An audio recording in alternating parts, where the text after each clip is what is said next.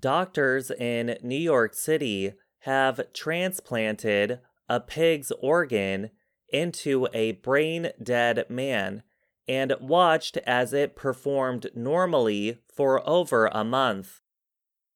Brain death is a state in which a person's brain no longer carries out even its most basic activities for life. The pig kidney transplant is a step toward realizing the hopes of the New York team to try the operation on living patients. Scientists around the country want to learn how to use animal organs to save human lives. Doctors believe bodies donated for research will help them develop the operation for patients. The latest experiment was announced Wednesday by New York University Langone Health. It marks the longest time that a pig kidney has worked in a living or dead person. And the experiment is not over.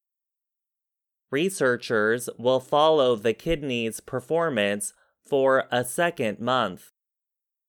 Is this organ really going to work like a human organ?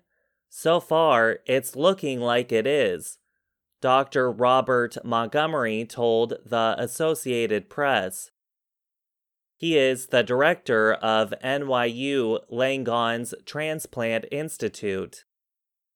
It looks even better than a human kidney, Montgomery said on July 14th.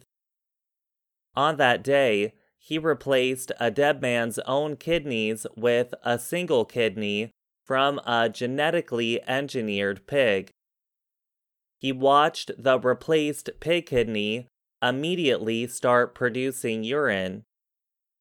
The possibility that pig kidneys might one day reduce the shortage of transplantable organs persuaded the family of Maurice or Mo Miller to donate his body.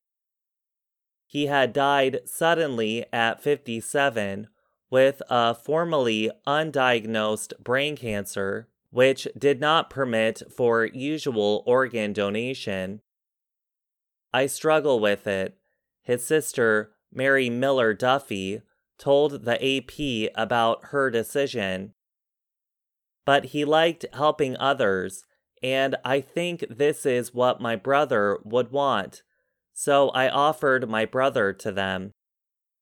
He's going to be in the medical books, and he will live on forever, she added. Attempts at successfully performing animal to human transplants, or xenotransplantation, have failed for many years. Often, the human immune system attacks the foreign tissue. Now, researchers are using pigs genetically engineered so their organs are a better fit for human bodies. The Food and Drug Administration, or FDA, is considering approval of some small but detailed studies of pig heart or kidney transplants in volunteer patients.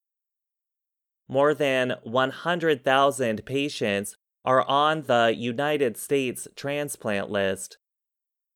The University of Maryland's Dr. Muhammad Mohiuddin warns that it is not clear if a dead body reacts the same way as a live body to a pig organ but he said the research educates the public about xenotransplantation, so people will not be shocked.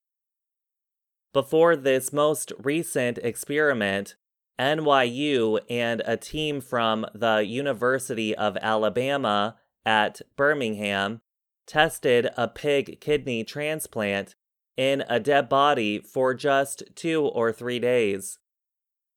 An NYU team has also tested transplanted pig hearts on donated bodies, for three days of intense testing. But how long should these experiments last? University of Alabama's Dr. Jamie Locke said that it is not clear. Among the moral questions is how long a family can emotionally deal with it. Because keeping a body alive after the brain has died is difficult. In her own experiment, the donated body was stable enough that if the study wasn't required to end after a week, I think we could have gone much longer, which I think offers great hope, she said. I'm Gregory Stachel.